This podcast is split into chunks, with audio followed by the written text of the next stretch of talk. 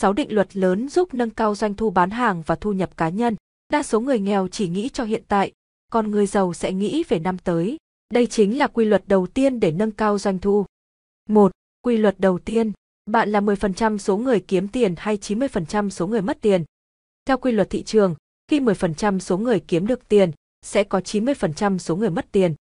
Dù được áp dụng cho thị trường chứng khoán hay công ty, doanh nghiệp, quy luật này vẫn sẽ không thay đổi.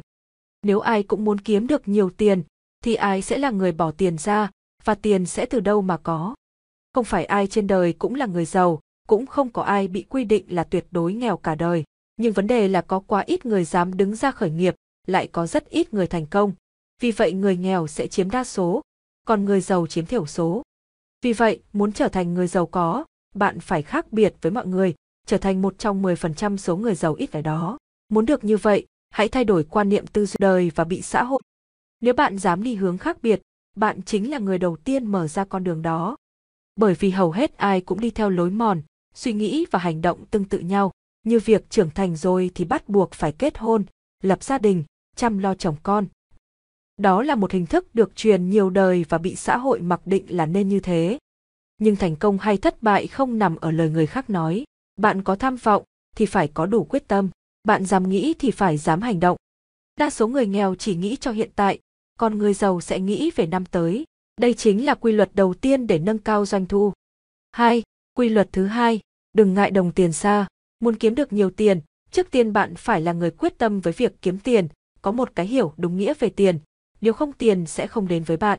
Tiền không phải là tội ác, nó là hiện thân của giá trị và trí tuệ. Bạn hãy thiết lập cho mình suy nghĩ tiền không khó kiếm, có như vậy, bản thân mới có thêm động lực kiếm tiền.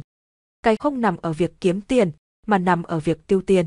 Nếu địa phương nơi bạn sống không kinh doanh thành công, bạn có thể đổi một địa phương khác, đừng ngại đi xa, chẳng có đồng tiền nào là khi không mà có cả. 3. Quy luật thứ ba, cách đơn giản nhất là cách kiếm được nhiều tiền nhất. Có câu, mọi con đường đều dẫn đến La Mã, thế nhưng, nếu bạn chọn được con đường đơn giản nhất, thì đó cũng là con đường mang lại nhiều lợi nhuận nhất. Phương pháp càng đơn giản càng dễ kiếm được nhiều tiền, nói cách khác, chính là chỉ nên chuyên tâm vào việc sở trường, đừng vội chạy theo lợi nhuận của người khác. Ví dụ, Bill Gates chỉ làm về phần mềm, Warren Buffett chỉ chuyên về cổ phiếu, do tập trung viết Harry Potter ở tuổi 40. Bạn thấy đấy, mọi ngành nghề đều có thể kiếm ra nhiều tiền. Trong ngành bán lẻ, Wall, Matt luôn tuân thủ khái niệm bình giá mỗi ngày và cố gắng duy trì giá thấp nhất trên thị trường. 4. Quy luật thứ tư, muốn kiếm tiền lớn phải có mục tiêu, mỗi người có một cách kiếm tiền khác nhau, mục tiêu cũng vậy, những người không có mục tiêu chỉ đang giúp người có mục tiêu kiếm tiền. Những người có mục tiêu lớn kiếm tiền lớn, những người có mục tiêu nhỏ kiếm tiền nhỏ, những người không có mục tiêu sẽ luôn lo lắng về mọi thứ. Bạn có thể đặt mục tiêu ngắn hạn từ 3 tháng đến 6 tháng, sau đó tập đặt mục tiêu lâu hơn từ 3 năm đến 5 năm, lập kế hoạch cụ thể xem bản thân cần làm gì, sau đó bắt đầu hành động. Khởi đầu lúc nào cũng là bước khó nhất, nhưng nếu bạn không tự bắt đầu, chẳng ai có thể dìu dắt bạn mãi. Hãy học cách tự đứng trên đôi chân của mình, sớm ngày hoàn thành mục tiêu đã đề ra. 5. Nhất định phải chủ động suy nghĩ kiếm tiền, anh Tanh từng nói, trí tưởng tượng quan trọng hơn kiến thức. Jackwell, cựu chủ tịch của tập đoàn General Electric của Hoa Kỳ cũng đã nói, có ý tưởng là anh hùng. Nếu con người không có ý chí và suy nghĩ, sẽ chẳng thể nào tiến bộ được. Thông thường, tầm nhìn tốt và suy nghĩ sáng tạo có đôi khi lại đến từ hoàn cảnh bắt buộc. Người đàn ông giàu nhất châu Á Sun He đã phát minh ra máy phiên dịch khi không có tiền du học ở Mỹ, và ông đã bán nó với giá 1 triệu đô la. Sau đó, ông mở một ngân hàng phần mềm. Sự thành công của ông đã chứng minh cho chúng ta thấy một điều, khi con người lâm vào khó khăn, người có ý chí sẽ lấy nó làm động lực để bộc phát hết năng lực tiềm ẩn.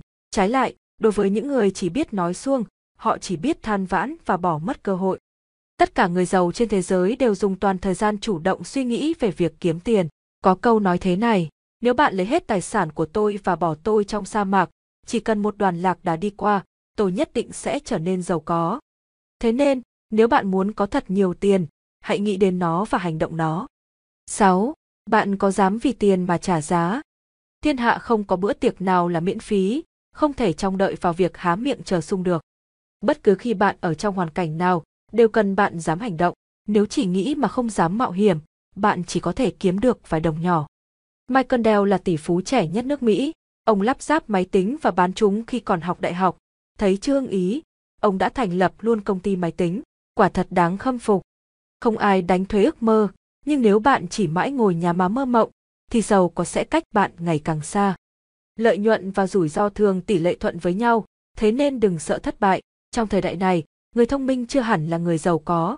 Những người có đủ quyết tâm và nghị lực chắc chắn sẽ đạt được sự giàu có.